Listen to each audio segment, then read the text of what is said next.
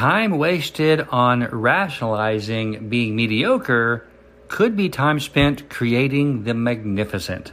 Hello, I'm Dan Clark and welcome. Well, when you just rationalize that it's just okay, that means that you're focusing on being mediocre when actually you could be spending time focusing on being fantastic or magnificent. That means paying attention to what you're doing and really doing the best job at everything that you can do. If you're rationalizing the fact that it's okay to not be your best, then you will never be your best. I love you. I'm Dan Clark.